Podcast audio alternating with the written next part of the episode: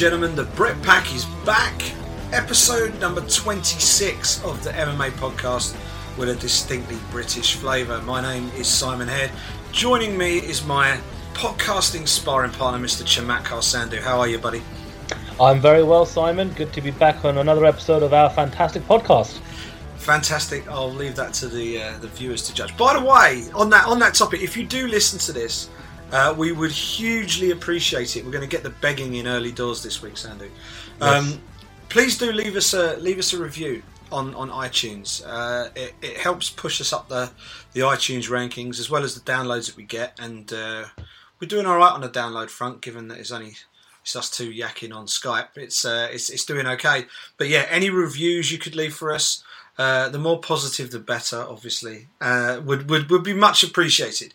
Twenty six shows in, and uh, we're doing this pretty regularly now, which, uh, as Sandhu will probably attest, uh, it took a while to get this thing started and to get me convinced that we could do this on a weekly basis. But we're we're now off and running, and the UFC season, if you can call it that, is very much very much up and running as well. We had a bit of a bit of a slow start now the shows are beginning to come thick and fast. This past weekend, we had UFC Fight Night 104 in Houston, Texas. Uh, coming up next weekend is UFC 208 in Brooklyn, New York. We will preview the former and review, sorry, yeah, preview the latter and review the former uh, on this week's show, episode number 26. We might as well just kick straight into this, Sandhu Fight Night 104, Dennis Bermudez versus the Korean Zombie amazing comeback from from Chan Sung Jung.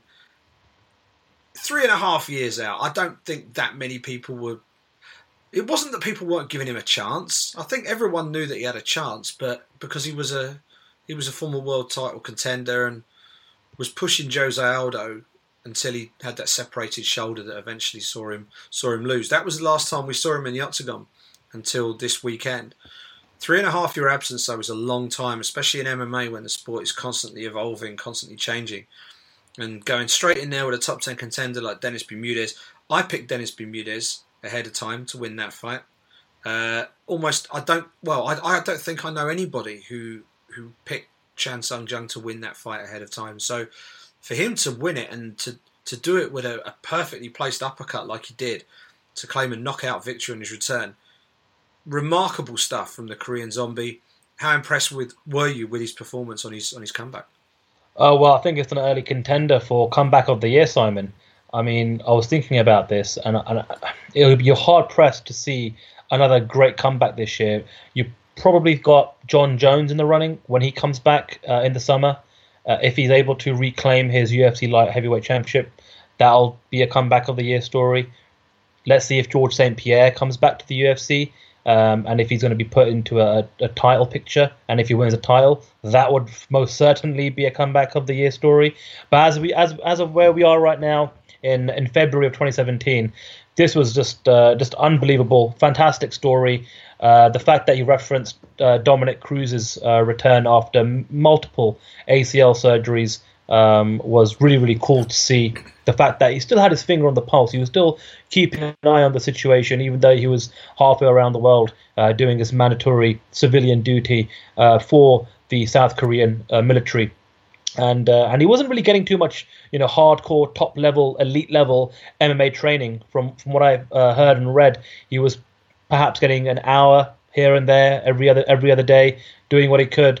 Uh, so to come back from a from that much of an absence and to go straight in in a main event slot with a big spotlight on you uh, against a top 10 contender in Dennis Bermudez, um, who's pretty much in his in his in his prime right now, and was you know uh, he's he's he's been you know on a, on a on a pretty decent run. You know he's had his you know fair share of losses here and there, um, but like you, Simon, I picked him uh, to win the fight, uh, and and he did it almost in zombie fashion. Chan Sung Jung, where he, he, he took a couple of licks here and there, walked right through them, um, like a zombie.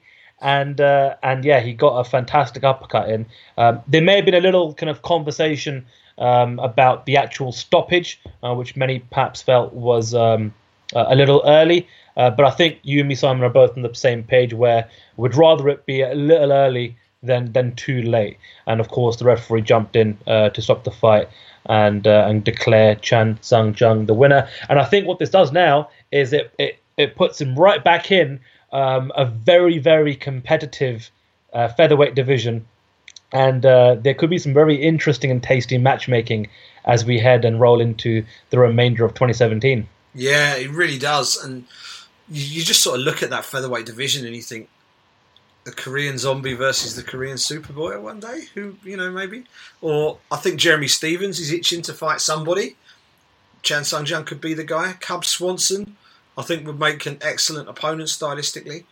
You know, there's there's options galore for him, and Dennis Bermudez being a, a number nine ranked guy, Chan Sung Jung beats him with style points. He's going to jump straight into the top ten, probably just outside that top five position, and uh, he's going to be one fight away from a contender fight. I think he's straight back in the mix. It's almost like he hasn't missed a beat, and uh, you know that that featherweight division just just got a little bit more stacked. Really, really looking forward to seeing what they do next with the Korean Zombie. You mentioned the you mentioned the stoppage there. Yeah, I had no problem with that stoppage at all. I think he did knock out Dennis Bermudez, and Bermudez just recovered very quickly. Uh, but the telltale sign, and it's it's you know it's it's amazing how common we see it the referee sees it, jumps in, and the uh, the opponent who's been knocked out and has suddenly re- or recovered his consciousness at least is trying to shoot a, a takedown on the ref, which is always a sign that they haven't quite recovered properly because you don't wear trousers when you're fighting in the octagon. So it's it's it's or shiny shiny shiny boots or whatever. So yeah, I thought uh, I thought that was a good stoppage. No no complaining really from Dennis Bermudez afterwards. Took it took it on the chin, so to speak. Was very classy afterwards, and um, yeah, I mean he's he's he's a bit unlucky, I think, in some respects because he's a talented guy. He's just found himself in a weight class that's just absolutely packed with killers. Uh, perhaps if he was, you know, a few pounds lighter, he'd be uh, he'd be a little bit higher up the rankings. You know, he's he's he's got all the tools to be a top level fighter. It's just there are so many elite level guys in that featherweight division. But the man who moves on is Chan Sung Jung, and we're looking forward to seeing what happens with him next. Co-main event, Sandhu. I'm a bit surprised that this was the co-main event. First off, I, I, I honestly thought we'd see Jessica Andrade versus Angela Hill as the co-main event. What with uh, Andrade being potentially lined up for a championship fight, Angela Hill returning to the UFC as a Invicta World Champion. To me, that was the more sellable co-main event they went with Felice Herrig against Alexa Grasso, and I think the UFC matchmakers may have thought of this as being a bit of a showcase fight for Alexa Grasso. Didn't didn't turn out quite that way, did it? Felice Herrig put on, I thought, a fantastic performance. Looked absolutely superb. Consistently beat Alexa Grasso to the punch, and dominated really across three rounds. I don't think she lost a round. Grasso, whether she's found her level and she's just not quite there yet, or whether she had you know just had a bad day at the office. I'm not so sure. I think she's still very young in her career. We're going to need to see another couple of fights before we know just just how good she can be. But Felice Herrig used all her veteran smarts and won that fight convincingly. Really impressed with how she how she turned turned out on uh, on Saturday night, Sandy yeah, uh, what a feather in her cap to to be the first woman to defeat Alexa Grasso. That's going to do wonders for her um, as she kind of makes a return uh, to action for the UFC. Um, she hasn't been in, you know, she hasn't really kind of you know featured too much in the UFC last couple of years. Pretty much averaging a fight a year. But she did talk a lot about getting uh, the mental state right, getting her body weight uh, and bits and pieces all in check over the course of the last year. Uh, and I thought she put on a really mature veteran performance. You know, she's coming up to almost 19, 20 fights now uh, in professional MMA, but she's got a background um, in kickboxing as well. You know, she's in her early 30s. Uh, she's been around, and um, I think she's now finally starting to put it all together. And great call out for Paige VanZant um, and potentially Michelle Waterson. She definitely made uh, use of that co-main event spotlight, um, and uh, you know. Uh, we always talk about fighters not taking advantage of the post-fight interview moment, um, whether it's Jon Anik or Brian Stann. She definitely took advantage of that moment, and I think if the UFC matchmakers, you know, need uh, another big fox or an FS1 main or co-main to feature the ladies, I think uh, Felice Herrig versus Paige VanZant would be. I think that's the fight to make. What do you think? Si? Yeah, totally agree. I think I think Michelle Waterson is is right up there in championship contention for my money. I think they should be looking to put her, if not in a championship match, then in a t- title eliminator. Um, we'll talk about the world championship picture in uh, in the strawweight division probably a little bit later on in the show because of a fight that happened earlier in the night. But I think right now the best fight for Felice Herrig would be Paige Van VanZant. I think it it fits the bill for a big Fox show. I think it fits what the UFC want to put out on Fox. They, they've been very keen to push Paige in particular on that platform. Um, you know, she draws eyeballs and, and, TV ratings, so I think it makes sense. Her and Felice, I think, would make for a, an action-packed fight as well. I think it would be a fun fight to put on. Um, that would be what I would do next. So that was Felice Herrig picking up the win in the co-main event. Uh, we'll talk about a bit more strawweight action in a bit, but we'll run down the main card. So James Vick, the Texecutioner, uh, fighting in his home state of Texas, picked up a submission win against Abel Killer Trujillo, uh, Darce choke. He had he had plenty of goes at it before he eventually got it locked up, and uh, finally, finally forced the tap in the third round. But that was a good performance by him. Vick has always impressed with his boxing and he showed us that he's he's no slouch when it comes to the submissions as well. Abel Trujillo looked well. I, I, I, don't know what the difference in height was, but it was it was huge. And Trujillo's sort of a, a very squat, sort of uh, very powerfully built lightweight. Um, could re- really struggle to get his hands on James Vick in that fight, even with his superior wrestling skills. Uh, Vick was the guy who ended up winning the fight on the mat, which came as a bit of a surprise to me. I thought Vick would either outbox him over three rounds, or Trujillo might catch him with a big shot, or maybe ground and pound him. I actually picked Trujillo to win the fight. So, um, good performance from James Vick, who on his day is as awkward an opponent as you can get at 155 pounds. Yeah, I mean, if at first you don't succeed, try and try again. That's that's the old saying, isn't it? And he definitely tried that Darce choke um, for quite some time before he finally got able to to tap out there. Uh, but but if you actually look at his record, which I'm looking at right now, um, he he has a you know a fair share of uh, of submission victories.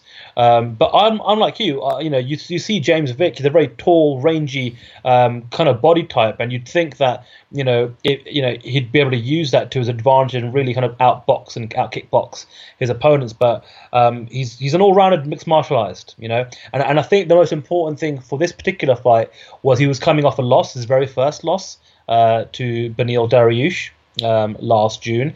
And sometimes you just don't know how a fighter is going to deal with that very first loss. Sometimes they can tumble out of control, and one loss becomes two, becomes three, and then all of a sudden you're out the UFC. Um, so very important for him to kind of go back to the drawing board, um, figure a few things out, um, and get. Um, you know, a pretty pretty good victory over a named opponent on a, on a UFC on Fox main card. So, uh, good job for, for James Vick there. Definitely. And further down the main card, we have two pretty sizable shock results. One of them, one of them came at 205 pounds.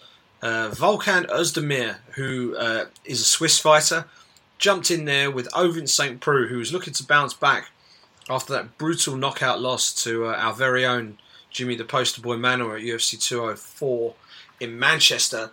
But it didn't go OSP's way. He lost on the cards, and it was a little bit controversial. I know um, people who were Octagon side scored the fight for OSP.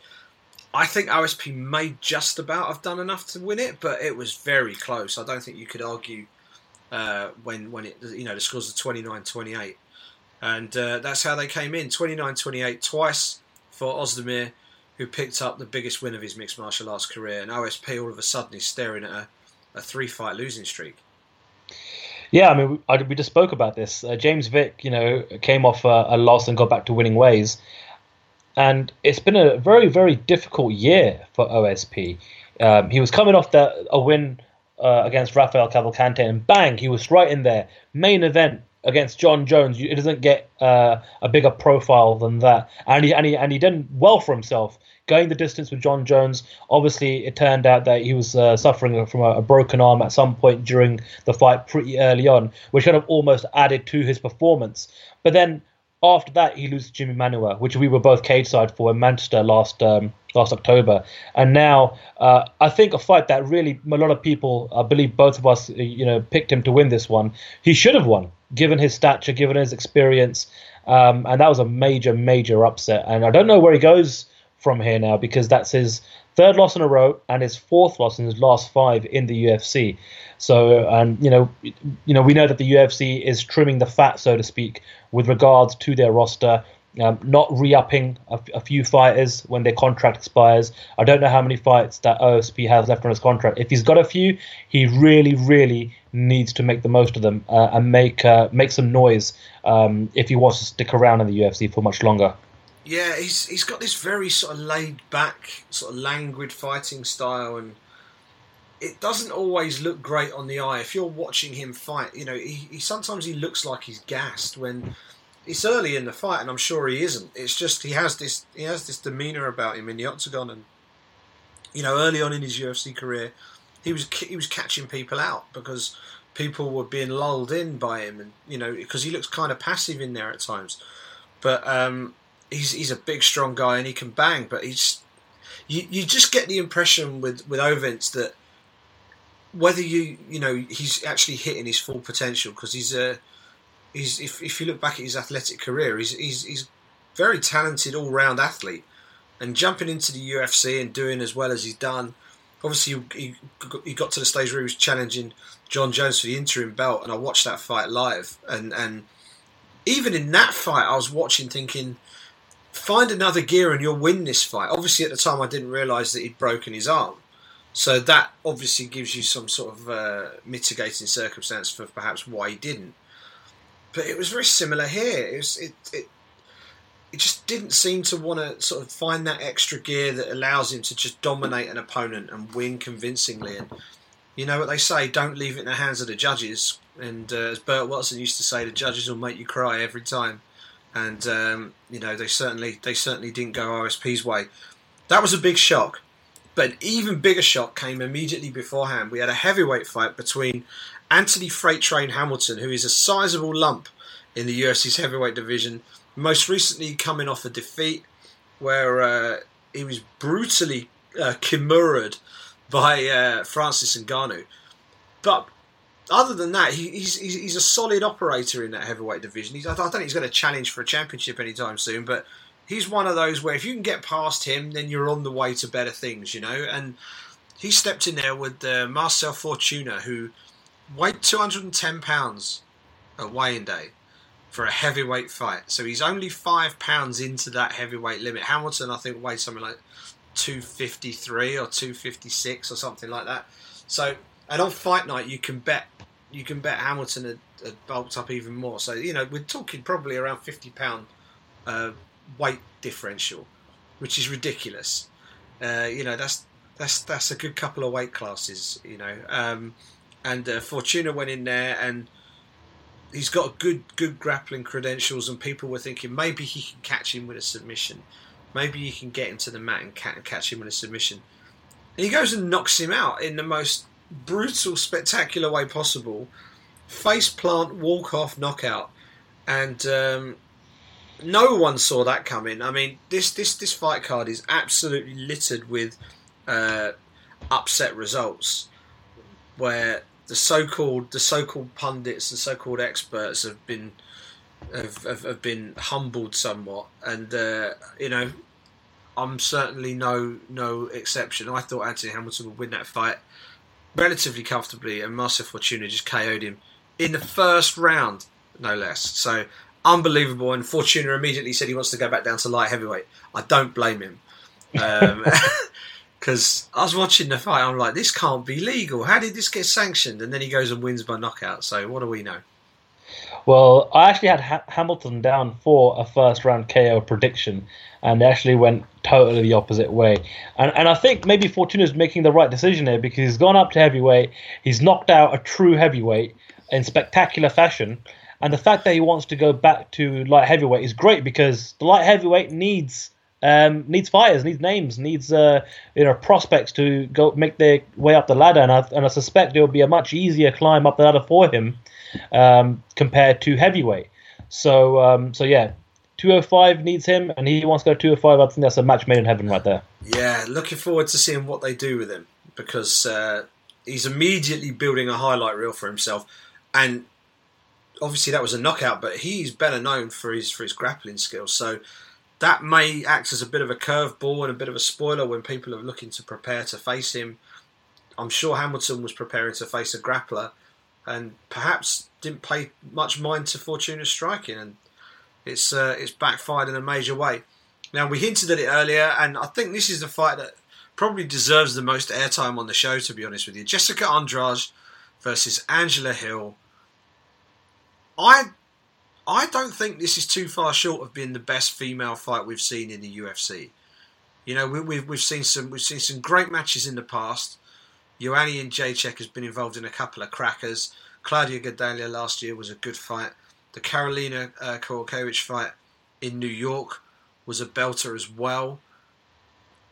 But I think this is I think this one's right up there. Jessica Andrade against Angela Hill, um, and uh, just just a remarkable, remarkable fight. And Jessica Andrade is now absolutely in pole position to take on the aforementioned strawweight champion of the world, Joanna Jędrzejczyk. And that is a fight that has me very, very excited indeed. I think that is, from a stylistic point of view, it can't fail to deliver. It can't fail to deliver. Yeah, I mean, what Andrade has done now, and she is the official number one contender for Yana Jędrzejczyk's um, title. Dana White made that very clear. She's got a nice little streak put together over some formidable names in the strawweight division: Jessica Penne, Joanne Calderwood, and the Invicta champion. Uh, well, I, I, guess Andrade is now calling herself the unofficial Invicta champion, and uh, she wants to unify the belts. The, the linear yeah, champion, yeah. Yeah, um, by beating Angela Hill. I, think she did a really good job on um, on Saturday night, and she's obviously put together a, a fantastic uh, run of victories there. I still think the jury is out on how she would perform over five rounds. And that's going to be the true test when she does face Yana Jędrzejczyk, who has got a ton of experience now in big, high profile main event slots over the course of five rounds.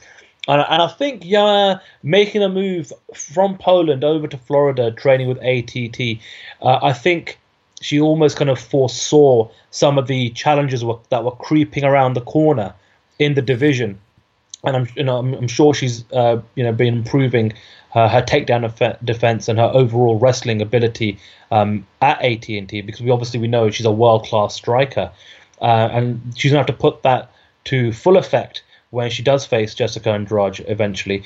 I mean Andrade is a pit bull of a fighter. Um, but I'd still pick um, Joanna Jędrzejczyk in that fight. Um, I, I, just can't. I can never go against an undefeated fighter until they actually suffer their first loss. So right now, um, I definitely favour Joanna, but she's definitely going to have her hands full because Andrade is proving to be the real deal um, in that women's strawweight division. Yeah, she's really benefited from moving back down. She was competing at 135 pounds and was ridiculously undersized in that division and was punching above her weight and doing remarkably well given the uh, the size differential. She's now fighting in a, in a more natural weight class for her and she looks outstanding. The one reason why I completely agree with you, and I think you know the pick for that title fight will still be Joanna Jędrzejczyk, is because Angela Hill was still landing clean. Uh, she she was using her feet very well and countering Jessica Andrade superbly. She was you know she was trading with her really well, and you know from a technical standpoint, Angela Hill was the better striker. Um, she was, in my opinion, at least, you know, I think her footwork was better. I think her counter striking was on point. But the difference, the difference between the two was Andrade was just relentless. She's got the strength and and, and the power. She was just walking through a lot of what Angela was doing. Now, if you can marry up the sort of skills that Hill has with a little bit more power and perhaps increased output, then you've got yourself a real fight. And and I think Joanna Jędrzejczyk certainly has that. And Joanna likes to push the pace as well. So when you've got someone like Jessica who really likes to get on the front foot and force her opponent back against someone like Joanna who likes to dominate the centre of the octagon and really stalk her opponent around the cage, I think it makes for a fantastic stylistic matchup. And you, you know the big question is where will they put it on? Will we get it in Europe maybe? Uh, as a European World Champion, would they would they consider putting on a, a World Championship fight in Europe again, um, or will they use it to sort of bolster another show? in the US. All I do know is whenever it is and wherever it is, I want to I want to watch the thing because that's going to be one hell of a fight. Um, Joanna Jędrzejczyk versus Jessica Andrade, strawweight championship of the world, and I think probably the toughest test of uh, Joanna Jędrzejczyk's career so far. That pretty much wraps up most of the, the sort of the headline stories from UFC Fight Night 104. Other notables to to just very quickly touch on and pick out pick out any that that stand out to you, Sam. I mean, Curtis Blaydes ragdolled Adam Milstead, who eventually ended up losing via TKO due to a, a pretty nasty looking knee injury. Uh, we hope he's okay and that that knee isn't as bad as we all feared it might be uh, on fight night. Uh, he was incredibly undersized as well. Curtis Blades looking an absolute monster at heavyweight, and it only goes to show just how much of a monster Francis Ngannou is, because Ngannou took Blaydes to the cleaners when they fought in Zagreb. So um, that's that's a really interesting one as well. Blaydes, I think, could be a rising contender as well. Tecia Torres beat Bec Rawlings pretty convincingly on the scorecards, 30-27 all the way around. Torres is one of the most technically sound fighters in that division, but she just doesn't seem to have the finishing power um, and uh, it's something that's been levelled against her in the past. But she put on a very, very good, slick display to pick up another win. And uh, the UFC Fight Pass prelims, which aren't getting the shine that they used to get, Sandhu. Now, uh, now, now, Eric Winter has, has, has uh, departed. It's, it feels like the Fight Pass prelims are being relegated back to the sort of the status of the old Facebook prelims, yeah. where they are the two lowest fights on the you know the lowest heat fights on the card. But what we did see on uh, on Saturday was two uh, notable knockout victories. Khalil Rountree Jr. Um, picking up a really really big knockout win, huge knee, and he needed that after coming off the Ultimate Fighter and looking like he was struggling a little bit. He looked much leaner, much faster, and uh, very relaxed. And uh, almost the first strike he threw was, was, was that knee, which which brought the knockout. And Niko Price, who we both sat and watched at the uh, the Grosvenor Casino in Russell Square. Um, only a few events back, it feels like. I think I think it might have been UFC 207, um, and we we sat and watched him get a win on his UFC debut. Uh, he got another win. He followed it up with another win against Alex Morono, who I thought was winning the fight, and then uh, Price just scored a huge late knockout um, and got the win. Really, really good performance from those two that was UFC Fight Night in in uh, in Houston, Texas. Any other standouts for you, Sandy? Uh, no, I mean you pretty much wrapped things up this side. The only thing I wanted to kind of say was uh, in regards to the Tecia Torres Bec Rawlings fight. Rawlings, yeah, another female fighter in the UFC um, who unfortunately is just too big for the weight class. You know, she tr- she struggled to make the um, uh, the 115 pound weight limit. She came in at 117 and a half pounds. Uh, they ended up making it a, a catch weight fight. But uh, you know, it's back-to-back losses for Bec Rawlings. But you know, someone like Rawlings and Valerie Letourneau and uh, Joanne uh, Joanne Calderwood, you know, I almost got my Joanna's uh, mixed up there. Um, Jojo, you know, that's yeah. Jojo. That's that's three names right there who would very much benefit from a, a flyweight um, division. And of course, the UFC haven't got one yet. They decided to go for the featherweight weight class instead which we're going to talk about in our next segment. Um, but uh, it's unfortunate. I mean, I don't know where she goes from here. Whether she maybe perhaps goes back to Invicta um, and gets some you know, fights there. Whether she'll get a, a, route back to the UFC like Angela Hill did. Maybe when she does return, there will be a flyweight division. Who knows? Um, but uh, but yeah, it's just a little bit unfortunate because you know she's a character. You know, uh, she she's an Aussie, uh, and the UFC do go to Australia you know, sometimes once, sometimes twice a year, and she's always somebody that you'd want to have a part um, of that particular fixture. Uh, and if anyone's been following her story, you know, she is a mother and she has sacrificed a hell of a lot. Uh, she's a single mother and um, she's put a lot of time, effort, energy, and, and money um, into um, her last couple of training camps. And uh, unfortunately for her, uh, she hasn't come up um, with the the victories. So it'll be interesting to see, you know, how her career develops from here on end. Yeah, definitely, and I, I completely agree about the 125 pound division. I think that would that really I think that really would see some fighters in that in that strawweight division in particular who perhaps aren't quite fighting to their you know their full capabilities. I think that would then see those fighters really producing the goods. I think it would make for better fights. Uh, obviously, it's healthier. Um, and what it also does is it allows some of those undersized fighters at 135 to look at dropping down.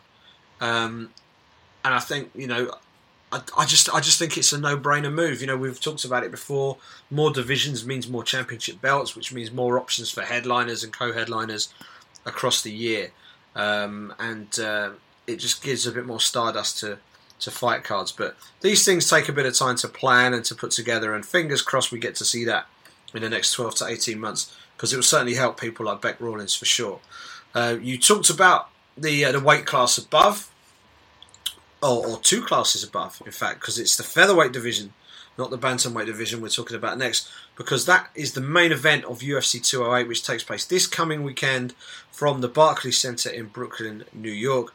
Holly Holm taking on the Iron Lady Germaine de Randamie for the inaugural UFC Women's Featherweight Championship of the World. 145 pounds. Holly Holm, who was always a big bantamweight, is going to be much bigger and stronger and more more comfortable at that weight class. Germaine de Randamie's uh, quite tall for bantamweight as well, so she will obviously um, have appreciated the ability to move up as well. Two strikers, but very different, Sandhu. Yeah, and I think this is a very interesting fight because in a perfect world, we would have seen Cyborg um, in this uh, inaugural featherweight title fight for the UFC. Uh, and prior to her uh, USADA violation, it was a lot of posturing, a lot of back and forth, and when the fight would take place, and um, and who knows what else was going on behind the scenes. But eventually, the UFC and Cris Cyborg couldn't come to terms. And thank God they couldn't come to terms because had they booked that fight and started to put the promotional hustle and muscle behind it, and then she got flagged by USADA, that would have been a, a much bigger disaster. But what, what they've got here is someone in Holly Holm um, who is a, a proven draw, uh, coming off the back of that um, you know historic uh, obliteration of, of Ronda Rousey, uh, going back about 14, 15 months now to November of 2015, and um, and although since then she's um, had a, had a couple of losses she hasn't really lost too much of her appeal or star power. I don't think.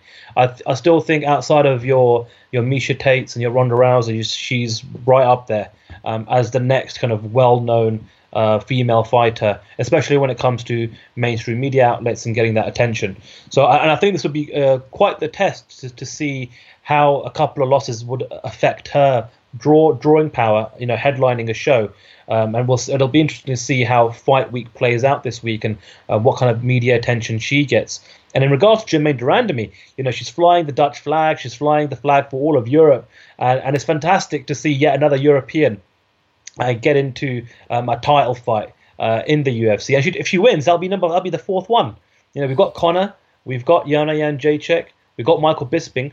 J- Germaine de Randamie would uh, would be the fourth European uh, to have a UFC championship, which is great for the sport and for the UFC's brand on this side of the world.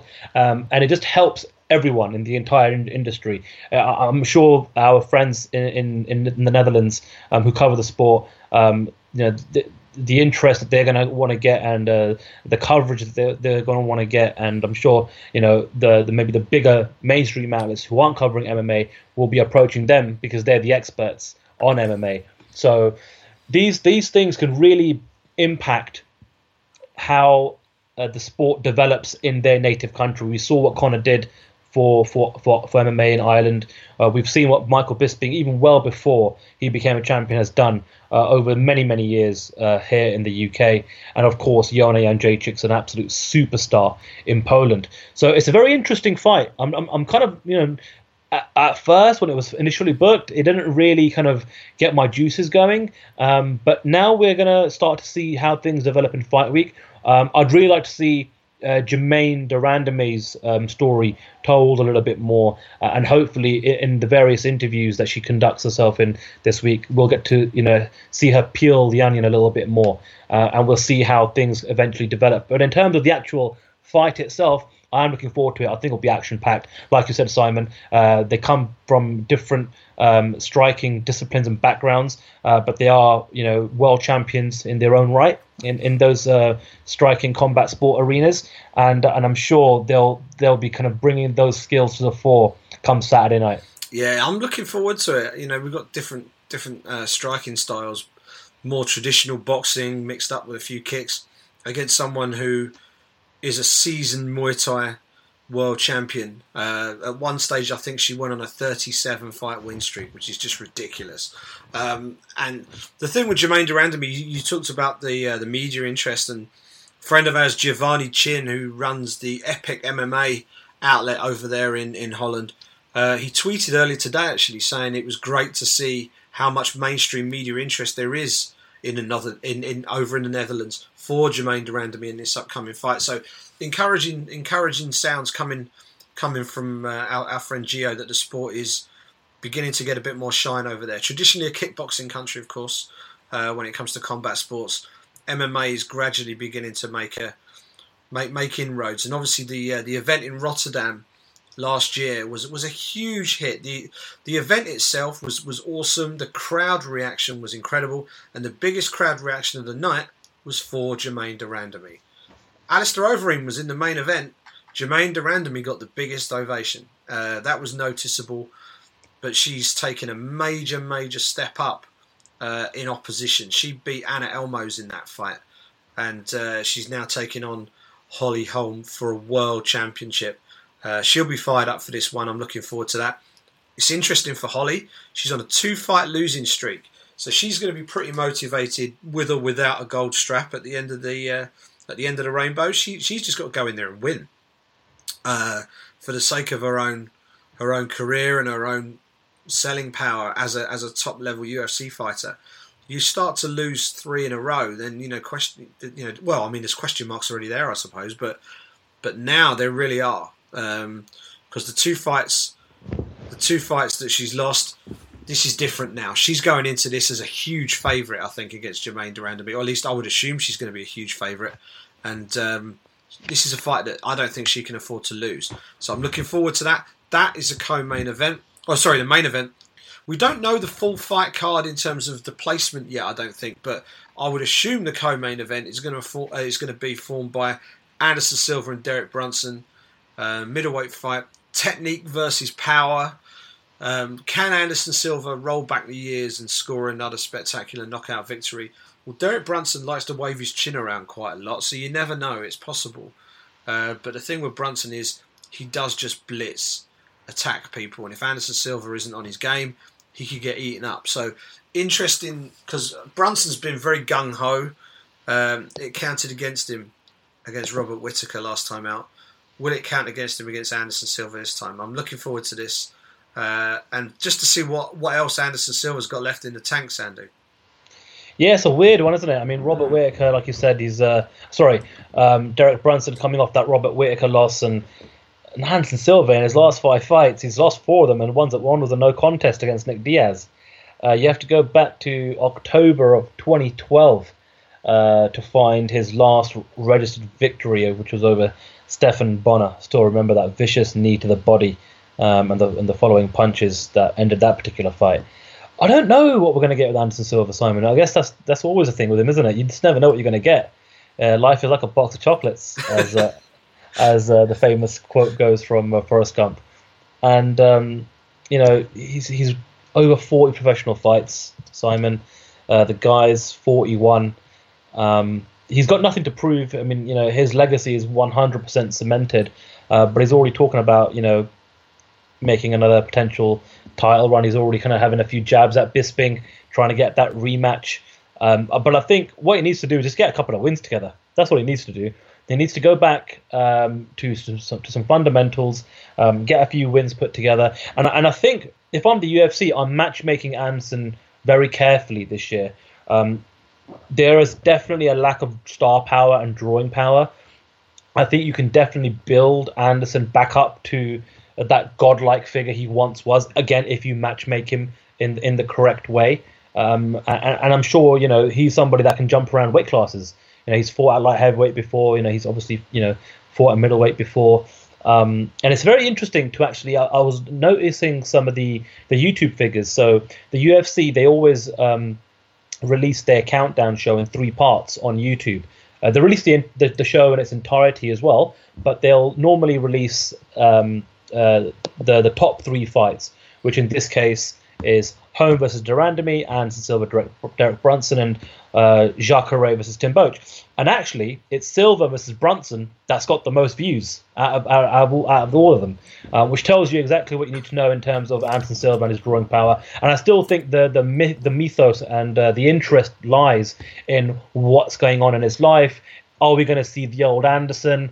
Is there still enough magic left in that bottle? Um, and I, I, guess that's what the uh, the intrigue um, is here coming into Saturday night. He needs a win, Simon. I mean, if he if he suffers yet another loss, I mean, uh, uh, uh, as as famous as as as as a star as a bigger star that he is for the UFC, losing five fights. I mean, what do you do with that in the UFC? You know? Yeah, no, you're dead right. I think, and you know, we've spoken about the light heavyweight division needing some star power then I don't think it's a ridiculous suggestion to pitch him in there. The thing is, once you get to some of those guys at the top of the, there's some big lads in that light heavyweight division. Silva's a big middleweight, but at light heavyweight, he certainly won't be. Uh, he certainly won't be the biggest dog in that in, in, in that division. So it's an interesting, especially at the age of 41 as well, being hit by some big, heavy guys. He might not fancy that now at this stage of his career, but um, I thought we should have moved up there ages ago, to be honest. But he's got Derek Brunson here. This is this is really sort of sink or swim territory for for both guys. Really, I mean Brunson needs needs a marquee win to keep him keep him in the conversation. He had a big opportunity against Robert Whitaker, and from a tactical point of view, fought terribly and and got got punished for it. Um, and now he's got the gift, if you like, of a fight with an all-time great who you know, yeah, he's he's on a losing streak. He's on a losing streak, but the people he's lost to are world champions. Yeah. Um, so if Derek Brunson can put him away, then that obviously you know he, he, he gets a bit of shine off that. So if he can get himself a, a stoppage win over the Spider, then all of a sudden that gives him the ability to then push on himself. So really interested to see what happens there. Anderson Silva obviously gunning for a middleweight title shot. If he's going to get one, a, he's going to have to beat Derek Brunson, and B, he's going to have to elbow out of the way a good friend of his who is also fighting on this card. And you just mentioned him, Ronaldo Jacare Souza, who's taking on the barbarian Tim Boetsch. This was a fight that raised a lot of eyebrows when it was announced uh, on social media. I get it. I completely understand A, why the fight was made, and B, why all the eyebrows were raised as well. The eyebrows are raised because why is Jacare fighting Tim Boetsch? Why is he not fighting a higher ranked guy? Why is he not fighting for the belt or a number one contender fight? Those fights are tied up. Those fights are either tied up or the fighters involved are injured. I mean, Luke, Luke Rockhold being injured doesn't help. Uh, Chris Weidman's currently serving a medical suspension right now, I believe, after still after the Yoel Romero fight. So, well, Weidman's booked against Mousasi, isn't he? He is, but I believe he's on suspension, or, or he might have just come off suspension. So, they, I don't think they could have booked him on this. So, I think with that in mind, Jacare Souza, they didn't have an, an, enormous amount of options for him, and they would have needed someone who would have been at least a credible opponent. But by the same token, it's also an opponent that you would expect Jacare to deal with. Um, and I think Tim Boetsch kind of fits that. Boetsch, on his day, is very, very dangerous, and he showed it in uh, in in New York at Madison Square Garden with an incredible performance, big knockout in uh, in Madison Square Garden. But he's got Jacare this time, and, and Jacare is is is, a, is as dangerous as they come at middleweight. Probably the best fighter in that division who hasn't had a title shot yet. Um, and I think this is this is the UFC putting him on a holding pattern. I think if it's a case of beat Tim Boetsch, stay in the conversation, then you're next. That would be my my take on the situation. But obviously, you can't be looking past you know Tim Boetsch.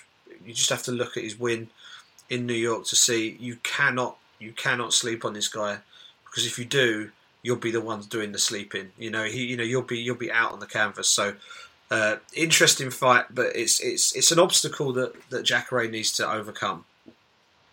Yeah, I think it's just a fight that keeps him busy, like you said, Simon. Um, keeps him active um, and keeps him in the in the public limelight. Uh, keeps him keeps him ticking along in that division. Like you said, uh, the title fight is uh, totally wrapped up and tied up at the moment. Um, it'll be Romero's um, fight um, against Michael Bisping. Um, you know, Weidman's tied up with Mousasi. Luke Rockhold's injured, like you said. And what I what I would love to see Jacare do if he wins, of course, is get on that microphone and make some bloody noise.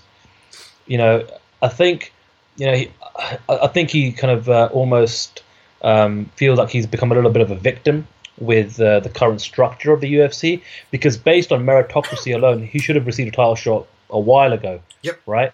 But uh, that's just not the way the world works in the UFC.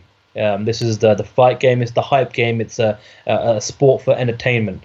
So, uh, and I think you may need to take a little leaf out of Yoel Romero's book, who did a, a fantastic job in New York, both in his performance against Weidman, but also uh, on the microphone. So, if things go well for Jacare, uh, I would, I hope, and I would like to see him take full advantage of the post-fight interview. But Tim Boetsch is there to play the spoiler, you know, and, and and if anyone can do it, it is Tim Boetsch. On his on any given day, he can definitely spark your lights out, 100%. And uh, and wouldn't that be something if he can get a win over Jacare, uh, and then he gets on the microphone and maybe calls out the winner of Weidman Mousasi, or maybe says, "Hey, Luke Rockhold, when you're back from injury, I'll be waiting for you," something like that. And all of a sudden, you know, he's in, he's going to be inserting himself into that top four, top five picture. So it's it's a tasty fight, but I definitely 100% certainly expect Jacare to come out the victor here. Yeah, I think most people do. I think, as I say, it's it's it's going to be a tricky obstacle for him to overcome, but one that I think, you know, the overwhelming majority of us are going to expect him to uh, to accomplish. Two other fights on this fight card. I, I assume they're both going to be on the main card. It's possible one of them might end up headlining the prelims. Glover Teixeira versus Jared Cannonier and Dustin Poirier versus Jim Miller. I think the fight of the night is going to come from one of these two. Um, Glover Teixeira loves to stand and trade. It didn't go his way against Anthony Rumble Johnson, as we all know. Jared Cannonier has, has, has really started to establish himself as a, as a real threat at 205 pounds. Um, put on a, a, a, barn burner of a fight against uh, Ion Cutelaba last time. Cutelaba, uh, not the most well known name. You'll know who he is because he weighed in dressed uh, full up, full full uh, body paint like the Incredible Hulk. Um, and uh, Jared Cannonier put on a great fight with him. Uh, scored a big knockout in his previous outing as well. I think we're going to see two big, strong 205ers going head to head and just throwing leather, and uh, it could it could turn into being a, a bit of a classic. And uh, the fight that if I was putting money down on a fight of the night, Dustin Poirier versus Jim Miller at, at 155, just it just seems ready made as a as a as a as a night opener on the main card or maybe the uh, the top of the prelims. Jim Miller always brings it. Dustin Poirier, one of the most exciting fighters in the UFC. That's going to be an outstanding matchup. If you were putting your money down on on uh, Poirier and Miller, who would you who, who would you be betting on, Sandhu? I think Miller's uh, having a little bit of a late career resurgence at the moment, um, and it all goes back to uh, UFC 200 last summer um, when he got a, a, fantastic victory over Takanori Gomi. He followed that up with uh, a, a, another emphatic. Well, actually, it wasn't emphatic. It was a bit of a, split decision. It could have gone either way against Joe Lauzon, um, but it, an emphatic win over Thiago Alves followed that at UFC 205. He's got a knack of always popping up at some of these big marquee blockbuster events. Does uh, does old Jim Miller? And um, and I think listen, if he gets a win over Dustin Poirier, and and I think we've all kind of said this in the past, Poirier is a much much better fighter at lightweight than he was at featherweight. It's definitely the right weight class for him.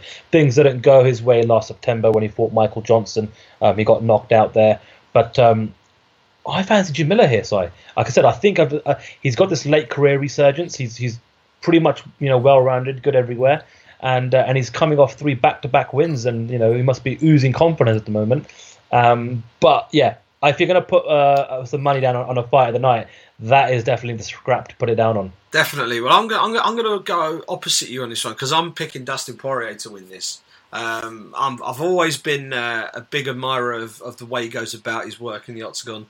Um, he's got that level of intensity that you want to see from a from a from a UFC star, and I think he, he's one of those. He's just a gnat below championship contention. You know, he just he's been he's come close on a couple of occasions, and it's just not quite worked for him, both at, at featherweight and now, obviously, with that with that fight at lightweight where he he, uh, he got stopped by Michael Johnson in a fight that a lot of people, myself included, were picking Poirier to win.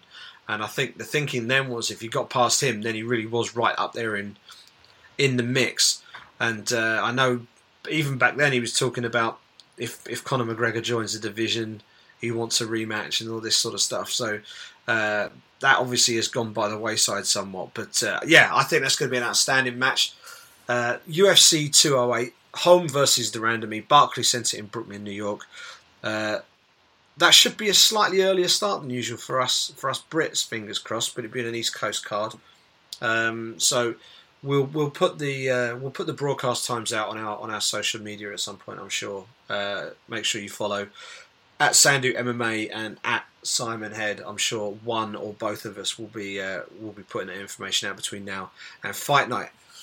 That was our, our preview of what's coming out this weekend. Uh, this isn't going to be a two hour epic this week. I'm sure you'll be glad to know because uh, it's Q and A time, Mr. Sandhu. Um, I put out a call for questions this afternoon. You put out a call for questions, I think, earlier this morning, and uh, we've had we've had a few. So uh, let's see if we can rattle through them and, and, get as many of them answered as we can before it's time to go. Yeah, absolutely. Uh, let's get right to it. Stuart Tuckwell tweets in and says, "With a lack of big names on the pay per view uh, events at the moment, was it a mistake to have Dillashaw and Garbrandt doing the Ultimate Fighter?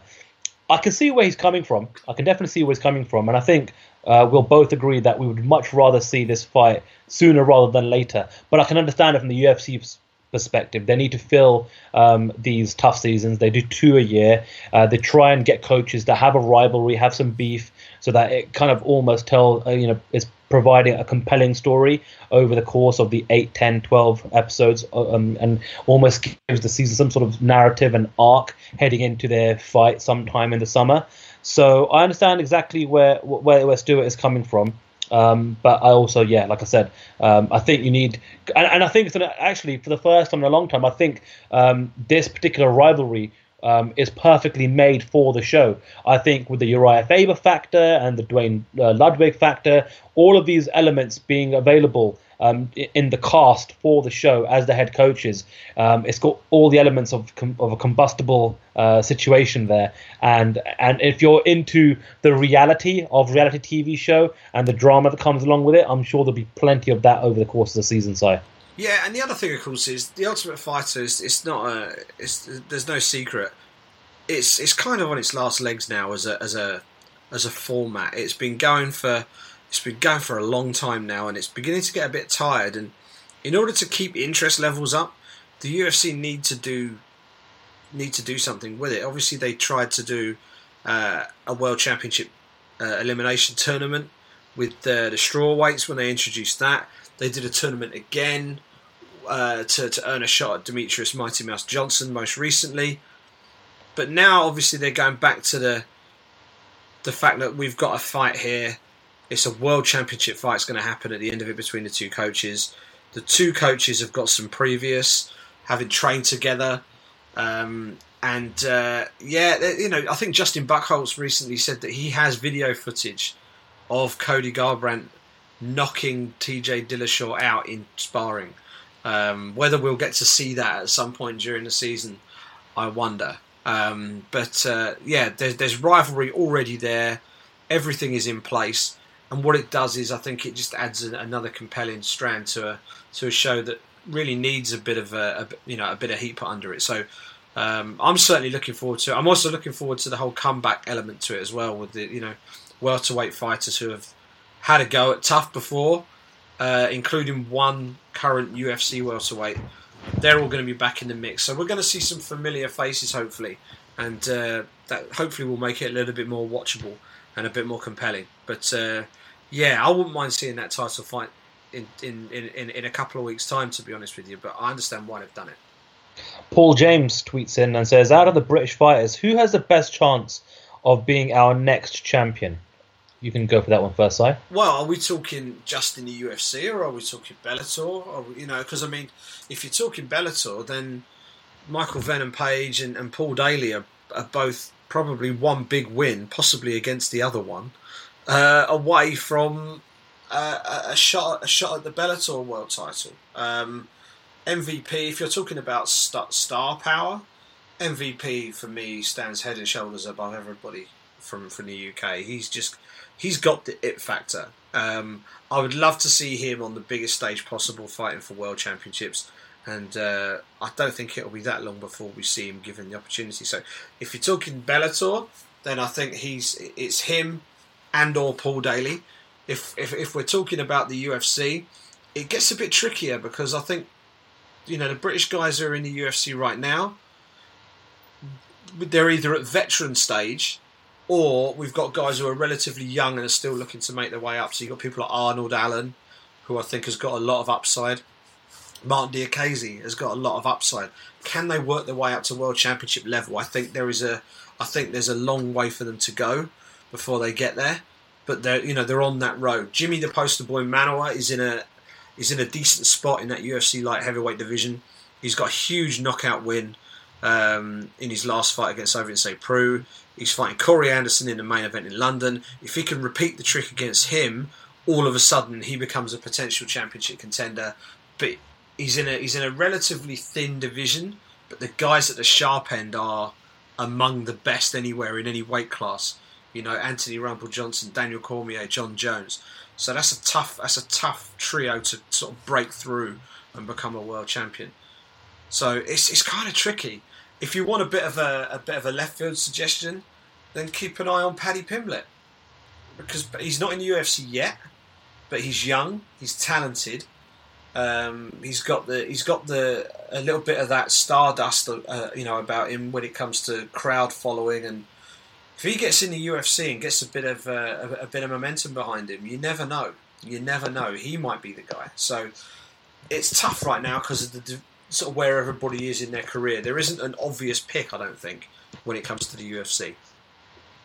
Yeah, and I completely uh, concur with everything you said there, Simon. There's no need for me to regurgitate anything, but you pretty much hit the nail on the head. The only other person um, that I probably wanted to throw in the hat there is Tom Breeze.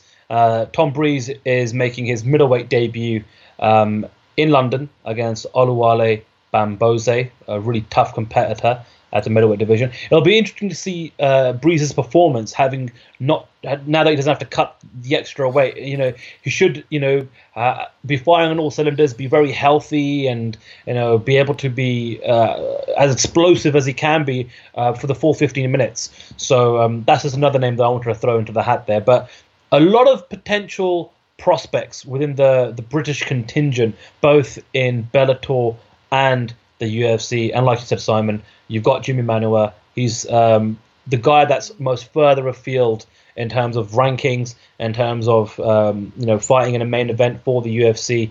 So um, yeah, I think that pretty much covers everyone. Uh, Raz tweets in and says, "Is it time the UFC bring back Paul Daley and look at signing MVP?" I think it's a little tricky at the moment. Um, I think there perhaps was a period of time where Dana White was in conversation with Paul Daley to potentially bring him back, and it didn't transpire. And now he's with Bellator. He's in his mid thirties. I, I can see him seeing out the rest of his uh, pro MMA days with Scott Coker, uh, a promoter he likes to work for and likes to work with. And um, and I think the way they've kind of put the promotional hustle and muscle behind him, I think he likes that. And um, and I think he's a star in their welterweight division. He, he he's definitely someone that can main event shows like he did last uh, summer here in London. Um, MVP, he's a little younger um, than than Paul Daley, but not too too much younger. He's 31. Daley's 33, and every time I speak to Michael about this, and I don't know, maybe Simon, you probably had a, a similar experience. He just likes the way Bellator do things. He likes the um, the promotion. He likes the big stage and the big uh, ramp um, he likes to be able to wear whatever sponsors he wants to. He likes to have his own. I mean, his his actual walkout song is a song that him and his friends have put together. He likes to he likes to pull all the, the, the bells and whistles. I can't see him, um, you know, walk in just a very uniform Reebok attire for the UFC. At the same time, he's always dropping a few hints here and there, saying he wants to fight the best in the world and he wants to be recognized as uh, as as one of the best in the world. Uh, and for most people, that does mean fighting in the UFC and you know winning a UFC championship belt. Um, again, I go back to something else I, mentioned earlier on. The UFC, you know, they are trimming the fat at the moment. At the moment, they're in a, it's a still a transitional period where not only are they letting executives um, go, um, they're letting fighters go. They're letting fighters see out their contracts and not re-signing them, um, or just giving them a, uh, you know, the, their best offer, um, and not being able to match perhaps what Bellator um, are providing. Uh, case in point being Ryan Bader. I've got a funny feeling that I think Michael Venom Page is going to end up being Bellator's poster boy um, for the foreseeable future. I think they're, they're not going to want to let go of him, even when his contract expires. I think he could potentially, for, for the long term, be one of the most you know, highest paid um, fighters under the Bellator roster, considering how much effort and time they've already put into him. If you go to the Bellator YouTube page, the Cyborg Santos knockout and um, Pokemon style celebration is their number one viewed video on YouTube. And I'm saying number one viewed by a good few million. So he's definitely got his finger on the pulse when it comes to social media. They've had him fly over to LA quite a few times and do some bits and pieces over the overall Viacom umbrella, where there are some other media opportunities. So of course, you know, would we like to see these Brits fight on the bigger stage in the UFC and be able to, you know, fantasy match make them against some of the, the best welterweight talent in the UFC? Of course. But don't forget, Rory MacDonald is now signed with Bellator, right? So slowly but surely, depending on who becomes available in the free agency market, we may finally start to see some of these fantasy fights um, within the Bellator um, promotion. So that's my long-winded answer. Sorry, Simon, to take up too much time there. Uh, but to the question, I mean, uh, again, just to kind of get your thoughts on this too. You know, would you like to see the UFC bring back Paul Daley and MVP? And do you think it's likely? Well, the answer to the first question, yeah, of course I would. I think I think having both those guys fighting on on, on the biggest stage in the sport, I think would be great. Do I think it will happen? No, I don't. I think uh, for, you know for all the reasons you've just you, you just explained there. With MVP, the guy's a showman. He's a showman, and the one thing with the way that the way the UFC is set up at the moment, it isn't really geared up if if, if you want to be a showman. Uh, Conor McGregor breaks the mold and gets away with it, um, but even he has to walk to the octagon uh, at a at a prescribed time, at, in in in a in a, in a, a pre-approved set of kit, um, and uh, yeah, I, I, I think I think MVP he's he's a bit of a throwback to sort of some of the you know Hector Macho Camacho for any old, old school boxing fans. Look him up. Uh, people like him, De La Hoya back in the day, where you know these guys these guys were, were superstars, and when they when they emerged from the tunnel or walked down the ramp you know they they look like superstars and you know they all they all had their own swag going on and you know it, uh, MVP is one of those. And I think it's the one thing that I think I'd love to see the UFC change. And obviously they're contractually tied in some respects but that individuality is the one thing that the UFC could really do with bringing back. But at the moment Bellator I think is a perfect place for Michael Venom Page at this point in his career um, the other thing, of course, is I'm sure he has a matching clause in his contract. So, and and Bellator, on you know, I don't think they're shy of cash. So, even if he allowed his contract to run, uh, tested free agency, and got a stupendous offer from the UFC, I could still see a, a scenario where he remained with Bellator as as their highest paid star, with all the creative control that he wanted over his own brand, and and being able to to be MVP, not just Michael Page from London, but to be MVP, I think uh, having that that freedom, I think, suits him. Um, if he were to clean out the Bellator welterweight division, if he were to go in there, blitz Koreshkov, destroy Rory MacDonald, and have basically have no more challenges left to conquer, then I think we're into a different a different conversation. Um, But right now, I think Bellator's a good spot for him. Paul Collins tweets in and says, "Question: Is Jimmy versus Corey big enough for London main event? I feel Jimmy is, but Corey isn't." Well, look, we went and we discussed this to death on on last week's um, episode. I think me and Simon made our feelings um, quite clear on the matter. But just to kind of quickly go over go over it one more time, just to answer the question, um, Jimmy, one hundred percent, uh, he's been there before. He's a Londoner. He's been in the main event, and like I said, I think you know. And if I'm the UFC, this is the way I'm building it. You've got to build around the story of this being a redemption situation for Jimmy. He fought in the main event before against Alexander Gustafsson. It didn't go his way. This is his second chance to perform in front of his friends and family and fellow Londoners in a main event um, spotlight. He's ranked number five. This could potentially propel him into a title shot. That's the promotional angle. I haven't seen that yet, but they've got some time. They've got some time to hopefully tell that story. With Corey Anderson, uh, I perhaps do agree um, with with Paul here. Um, I don't think he's um, uh, in that main event uh, kind of picture just yet to main event or headline shows. But considering where we currently are, um, with the number of events that we have, and with the uh, the available talent that the UFC has to pick from, um, you know, sometimes you will get opportunities. Case in point, Germaine de Randamie getting a title shot after just a few fights in the UFC uh, in in, the, in, a brand new weight class. Sometimes opportunity knocks, and for Corey Anderson, opportunity is knocking big time here, um, getting a main event um, slot against Manuwa in London. He has the opportunity to play the spoiler, and for him, he has to really take this opportunity to again express his personality, level up a little bit more, both in and out of the octagon. So I, I, don't think there's too much more that could be potentially said about the situation, Simon. I don't know how much more you want to add to to that, considering we already spoke about it last week. But have your feelings changed? Do you have anything perhaps more to add regarding that particular main event and the uh, the two fighters involved? No, I don't think so. I mean, the, you know, the only the only things I would say are, I think the fight was made thinking it would be a co-main event. I think if they were told, put Jimmy Manuwa in the main event, they they maybe would have wanted a slightly different opponent, maybe a Shogun Rua or someone like that, who has perhaps a little bit more star power. Although Corey Anderson is probably going to be a bigger test. So um, I just think Corey Anderson, while being an incredibly dangerous contender, someone who's rising up the ranks, he hasn't got that that that that star power that that excites people yet. Um, and his fighting style is, is very much of that ilk as well. He's, he's, he's, he's more of a grinding wrestler than someone who's going to stand there and trade shots. And of course, you know, we are a, a boxing savvy nation. You know, our, our combat sport of choice historically has been boxing.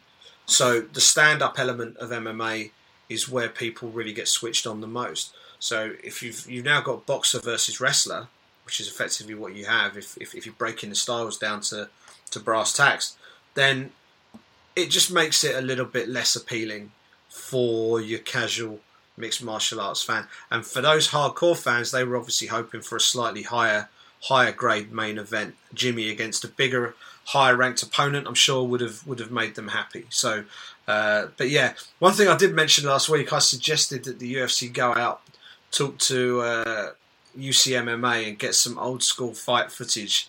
And lo and behold, the UFC on social media, and a big thank you to Dan Barnes, who tweeted me this week to say, Sire, they must listen to the show. Look what they've made. And he tweeted me the uh, the promo video that the UFC have made of Jimmy Manuwa.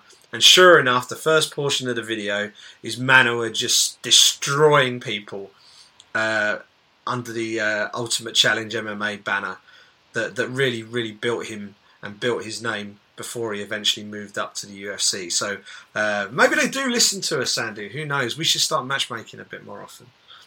Maybe we should uh, create a brand new segment moving forward uh, and see and see what eventually develops down the road. Yeah. Um, right. So Ross, I might butcher this. Finlayson, Ross Fin- Finlayson, Finlayson, yeah, Finlayson yeah. tweets in and says, "Do you think? Oh, no, sorry, I'm skip. I'm jumping ahead of myself here. Sorry, before that, I need to get uh, Amir's question. And Amir says, thoughts on Bellator trying to make Semtex versus MVP for their London card Are in brackets. Though? In brackets, he says a main event UK fans deserve. Would we like to see it? You damn right we would. Are they trying to make the fight? Yes, they are. I spoke to Bellator PR staff over the weekend, and uh, it is a fight that they were you know trying to make, and they put a few feelers out. No contracts were issued, despite what you may see on social media. Um, despite what reports other people may have read from a few other sites, um, it's not the case whatsoever. MVP versus Paul Daley is not happening in London this May. The, the promotion are bringing um, an event to London this May. It's going to be held at the SSE Arena in Wembley, which I think is the right move for them. I think the O2 last summer was a little bit too ambitious. I say that, but unfortunately, we, we don't know how things might have gone with Kimbo Slice in the original main event, and we don't know how much of a draw and how much pulling power he may may have been able to, you know, provide the promotion being in London, yeah. and the fact that he passed away before that, we just we'll just never know. But I think for the second outing, I think the SSE in Wembley is the ideal arena, and I think with the right fights, they could very well sell that out. Now, I spoke to Paul Daley um, on Sunday morning, and he flat out denied the fact that he was fighting Michael Venom Page in London. Can things change? Of course they can. Um, I think it's just down to a little bit of posturing. I think it's down to money. Uh, Daley has since gone on his Facebook, his official Facebook page, and mentioned that he has a fight in place now. And in his words, described the opponent as a blood and guts type of warrior, which immediately um, makes you think of somebody like a Koreshkov, or who knows, maybe even a Rory MacDonald. You know, Paul Daley did call out Rory MacDonald um, after his win against Brennan Ward. Um, so the fact that this fight might take place, uh, or the card in London might take place in May, that could work well for Rory MacDonald's um, supposed uh, time frame uh, for his debut. He was actually supposed to fight um, in London for the UFC not too long ago, and he actually said that he would love to fight in London one day. So that might tick one of his boxes. Um, and to get a, a, a, first fight, just to kind of get his feet wet again um, against a, a, big marquee name like Paul Daley, might just set him up nicely for a future title shot. But in regards to the actual fight itself, Simon, what a fantastic fight that that can be and what could be, and I think one day will be, uh, with two of the best of Britain's talent on display, Michael ben- Venom Page and Paul Daley. What are your thoughts on Bellator? Hopefully, trying to get that one done somewhere down the road. I'd love to see it, and I'd love to see it on these shores as well. Mm. I think, yeah, I think it would be a wasted opportunity to have it anywhere else. I think to have two British guys competing at the highest level uh, going head to head in a main event of a major mixed martial arts promotion on home soil, I think would, would, would be would be awesome. Um, it's something we haven't really seen before in, in, in the UK. So obviously the domestic promotions have, have put on some big shows in the past. Yeah. But, but in terms of world championship level, we haven't seen it. So or sort of global level events, then we haven't seen it. So that would be fantastic to see. I think the important thing, if you did it, would be to give it a run up. I think you, you know you, you really do need to announce it early and sell the story and just tell that story constantly over a two three month period and then hold the event. And I think I think it would be a, an absolute home run for Bellator, especially if you if, if, if you put other entertaining fights on the card. Um, I think maybe maybe to be honest, now is probably the time to do the fight because either one of them could find themselves in there with a with, with a top contender, and such is the nature of this sport. Things don't always go according to plan. You know, Michael Venom Page's last performance wasn't what people expected from him. Um, Paul Daley, uh, when he when you know when he fought in London. It didn't go his way. So you know all these things you have to bear in mind. Sometimes you have to strike when the iron's hot. I'd be delighted if they did make that fight for London. I think Rory versus Daley makes more sense to Bellator as a whole because what you're doing is if Rory loses, it's his first fight. You know, then it, it doesn't completely damage him. Um, if Daley loses, they still have a, a, a strong British contender in, in, in the division, and Daley's bounced back before as well. So I think it makes sense to do it from a promotional standpoint. But as a Brit, of course, I'd love to see Daley versus Michael Venom Page. I think I think that would be outstanding. It'd be like the Benn Eubank of, uh, of of British mixed martial arts. I think it would be awesome. Yeah, it'd be a civil war or a turf war, the Battle of Britain. Uh, Ross Finlayson uh, or Finlayson um, says, "Do you think Andrade is the one to dethrone Joanna based on what we've seen of her at 115 so far?" I kind of mentioned this earlier on uh, in the show. I, am picking Joanna to, to win that fight. I think the five fight, the five round uh, fight experience that she's got, it will will pay uh, dividends for her in the, in the actual contest. I think Andrade is quite a muscular fighter, and it'll be interesting to see how her body holds up um, with the, the lactic acid building up over the course of 25 minutes. Um, and, and, I think Joanna Jędrzejczyk has proven uh, time and time again um, she's got the gas tank to go the full 25 um, at a very high level. Uh, and also, I think you know Andrade has fought in some in some big shows, but and the main event against Joanna Jędrzejczyk is a, is a whole other level. You know, Joanna's now fought in Madison Square Garden for God's sakes. You know, um, but I guess to spin the, uh, the, the the question a little bit around to you, Simon, if Andrade is going to get it done, what is going to be her keys to victory? Do you think? I think if she gets it done, she gets it done early by overwhelming Joanna with with, with, with heavy shots. Um, I I guess she could do it on the mat with jiu-jitsu, but I, I don't think that's the way she goes about her business. I think she could potentially catch Joanna cold, I suppose, uh, blitz her early on, and just back her up against the fence and hit her with some heavy stuff and, and hurt her early. Um, Karolina caught Joanna when they when when they fought, but it was it was it was weird because Karolina landed a great shot, but then stood back, whereas what she needed to do was really pour it on, and she didn't really do it. I think uh, I think if Jessica Andrade sees any blood in the water, smells any blood in the water, she's going to be all over Joanna Jędrzejczyk. So I think that's going to be the you know the main thing. It's it's kind of like the Mike Tyson thing, isn't it? It's you know the earlier in the fight is is, is, is where you know the greatest danger is, and I think uh, you know we've seen Joanna Jędrzejczyk's fights in the past. She sometimes doesn't start the quickest. She tends to build her way into fights, and she really, you know, you you look at the Claudia Gadelha fight. Claudia had the better of the opening couple of rounds, and then Joanna found a found a second wind, and then started to pull away. Obviously, you know, broke broke back the deficit, and then went on and won the fight down the stretch. I think against someone like Jessica against someone like Jessica Andrade, the danger isn't so much about losing rounds early. Uh, I think it's about getting hurt early because she's such a she's such a destructive striker. So I think that's it. Just don't get caught early. If she doesn't get caught early, I fancy Joanna to to cruise to a decision or maybe a late stoppage.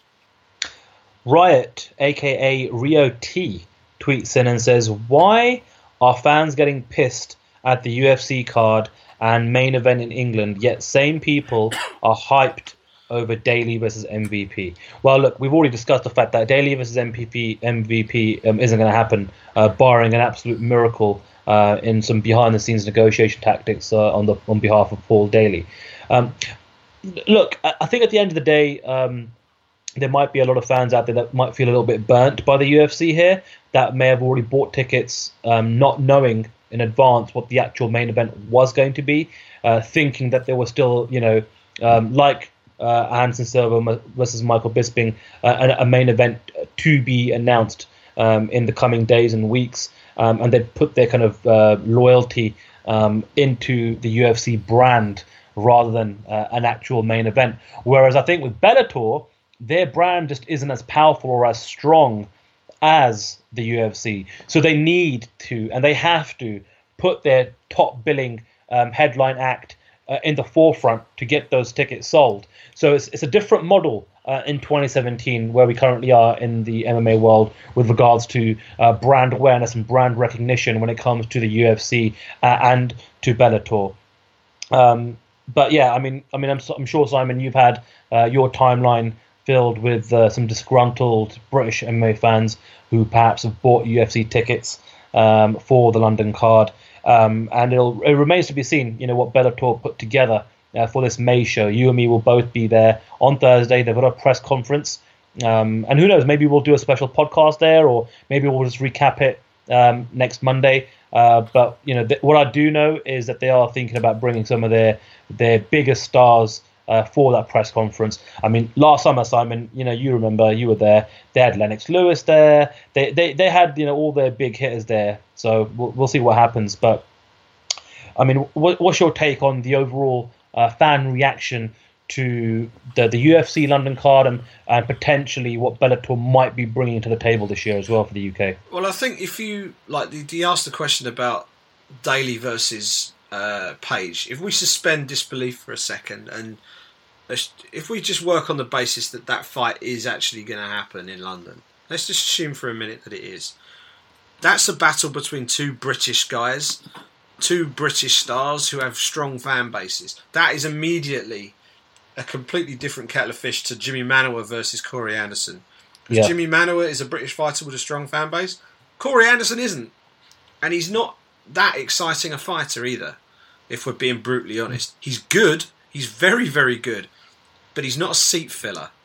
He might be in his hometown, but in London, nah, he's not. The, you know, the reaction on social media tells you that. That's not a disrespectful thing to say. It's just truth, right? It's just the way it is. Um, now, so there's that. But where the where where where the difference here is people are just looking at the top the top line of the fight card. You might have Paul Daley versus Michael Venom Page, but the fights underneath, the fans who are coming might not be able to pick most of them out of a lineup because Bellator is a growing, developing brand. They're a growing, developing promotion, and they're hosting a lot of up and coming talent who, in the main, haven't competed on this side of the pond and haven't competed on live television on this uh, on you know on, on British live television. So the, even the names on the undercard aren't going to be known that well. Whereas the UFC in London have stacked the card with names that British fight fans will know, fight fa- uh, names that British fight fans have paid money to watch at some point, and names that people have been cheering on on the telly because they're fighting on BT Sport on a regular basis. So it's the business models are different. The position of the two brands is completely different. If you're looking at it just co- uh, main event versus main event, fine. But look at the overall product. You buy a ticket to go to go to an event. If you're buying it purely on the basis of the main event, then good luck to you, right? But you're missing it. You, know, you're missing the point if that's the case.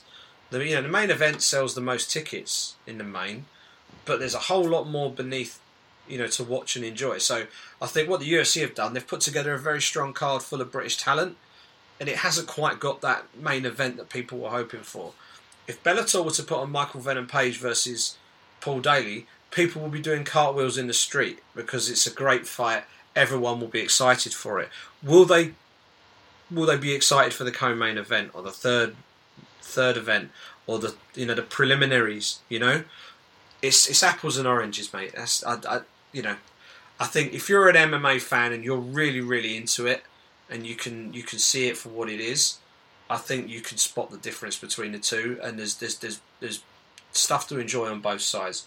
So, yeah, that's just. But that's why I think British fans are sometimes you know sometimes the criticism is a little misplaced because you look at what else could be put on in its place, and it isn't normally better. Sunny Danjal um, gives us the final question for this week's show, and it's another Bellator related question, a sign of the times perhaps. Um, and it's a bit of a follow on from the last question. He says Bellator have a chance of giving us a more star packed card than the UFC. What do you reckon? I might just rephrase this question a little bit. I think now, with the talent that Bellator have, like for like on any given Friday or Saturday, whatever the day of the week you want to put your card on, they've got enough star power now to rival some of the best athletes and the stars in terms of drawing power that the UFC have. I mean, if you look at uh, what UFC have got right now in their roster, Fedor Emelianenko, Chael Sonnen, you've got still got Benson Henderson, you've got your MVPs and Paul Daley's, you've got Ryan Bader. Uh, uh, obviously, it's not official just yet, but that should be um, official pretty soon. You've got Rory MacDonald, right? That's just to name a few from the top of my head right? If you were to um, put on um, perhaps a, an annual super show, for example, you've got enough there for such a solid, packed main card that that could rival any top five fights in the UFC. The difference is the UFC can do that every month. Correct. The UFC can do that consistently, time and time and time again. Whereas perhaps if the, if Bellator was going to draw and take all of their superstars, they could maybe put on that type of show once or twice a year. And that's the difference. And like you mentioned in the, in the previous question, Simon, in terms of the depth of the entire roster, the UFC could, like you did, like they did with the UFC 200, they could put a Jim Miller on the UFC Fight Pass prelims. First you know I mean? fight of the night, that was, wasn't it? Exactly. But yeah, I mean that's that's my answer to that question. Yeah. And, you know, do you have a different take or no? No, I'm, I'm, I'm, totally with you. It's all about strength and depth, and and and in saying that, in, in saying that, it is in no way a criticism of what Bellator are doing. I think they're building their brand very well. I think they're being they're being pretty sensible with the way they're going about it. But to to to compare them directly to the UFC is is kind of unfair because what they're doing is that you know they are they are, they're at a completely different stage of development to the UFC. They they they have a they have a big strong budget, much like the UFC does, but they're they're coming at it relatively as a young upstart in the sport, if that makes sense. And you know they've, they've changed their business model away from the tournament format to the, the more traditional fight card format, and and you know they're they're they're looking to build their own stars, and maybe in 10, 5, 10 years time, they might be neck and neck with the UFC if they're well if, if, if they're well managed. You know, who knows? But right now, they're on their own path and doing things their own way, and it's it's an easy, lazy thing to do to do head to head comparisons between the two. But it's kind of unfair, I think, because they don't have that strength and depth. And we'll see how the free agency market ends up panning out in the foreseeable future, because uh, they certainly are keen to be adding to their roster. You still got the likes of Lorenz Larkin out there on the free agency market, and like I mentioned a few times on today's show, the UFC are trimming the fat, so to speak. You know, um, I know that for example, Frankie Edgar um, is on his uh, last fight of his contract, and it's in a way unthinkable to to to to to, to hope to think that Frankie Edgar wouldn't get re-signed by the UFC. But to be honest with you, under the WMEIMG ownership, I just don't think anything's for sure anymore. We just don't know what could potentially happen. Um, and I think, you know, someone like Frankie Edgar, who's in his 30s, this may be his final, last big contract. He may want to maximize the amount of revenue he can potentially make here uh, before retirement, you know? Uh, who knows how many more fights he's got left in, in the tank? He's been around for quite some time himself. So um, that was the last question from Sonny Danjal. Really um, interesting set of questions this week and uh, and that uh, brings us to the end of, of, that particular segment, Simon. Yeah, brilliant, and thank you to everyone who sent questions in. Uh, please do start getting your questions into us now for next week's show. Uh, you can tweet them to us at the Britpack MMA. Make sure that is in the tweet somewhere, even if you're tweeting directly to me or Sandhu. Make sure you get at the Britpack MMA in your tweet. That will that will uh, alert it to everyone concerned, and uh, Sandhu will, will will will like the ones that are going to go on the question list that week, and uh, we'll, we'll, get all the questions lined up. So uh, if you want to get a question in on the show, little tip for you: get it in early because uh, we'll see them come in and they won't get buried under anything else. Uh, please do check out the website at thebritpackmma.com. That's where all our stuff lives. You can find out more about the show. You can listen to past episodes on there, and all the myriad different ways that you can subscribe but I might as well tell you while we're on here as well. So you can listen and subscribe via iTunes, SoundCloud, Stitcher, and Acast. Uh, leave us a review on iTunes if you're if you're an iTunes subscriber. That helps spread the word about our little show as uh, as we look to head towards episode number 50. We've done the first 25. Now we've got another 25 to go before we get that half century. You can tweet us as we mentioned earlier. You can tweet the show direct at the Britpack MMA. You can also get Sandhu at Sandu MMA uh, and yours truly at Simon Head. Uh, enjoy the fights this Saturday night. We're back on UFC pay per view duty. If you're in London and you want to and you want to watch the UFC live somewhere, then uh, check out the uh, the Grosvenor Casino in Russell Square. Uh, it's somewhere that we've done a couple of podcasts from in the past. They've started doing more regular uh, fight night events there. Beer, burger, and a bet. It's like eight ninety five, I think it is. Uh, they've done it for boxing events, and I know they've been popular, and they've started doing UFC events as well, and they've been really pleased uh, from talking to them about how, how they've how they've been uh, faring as well. And uh, we've been there a couple of times, and uh, you know, personal anecdotal experience, we can say it's a fun place to go and watch the fights. And so if you're in town, you want to get a few lads together and a few boys and girls together and go and watch the fights it's not always easy to find somewhere to watch fights live because the pubs aren't always open that late, uh, and uh, not everyone wants to stay up late and watch live fights. So, but the Grosvenor Casino in Russell Square is one of them. We'll we'll ping out the link um, on social media, and uh, we'll stick it at the bottom of the post on our website, which will contain this very show. So, uh, if you fancy a bit of live action, check that out as well, and uh, you can even lose your money on the roulette table afterwards. So, uh, yeah, that's pretty much all we have this week. Enjoy the fights this weekend. UFC 208, Holly Holm versus Germaine de Randamie. We will be we will be back next week to pick over the bones of that event and look forward to the next one. But until then, enjoy the fights. We'll see you soon.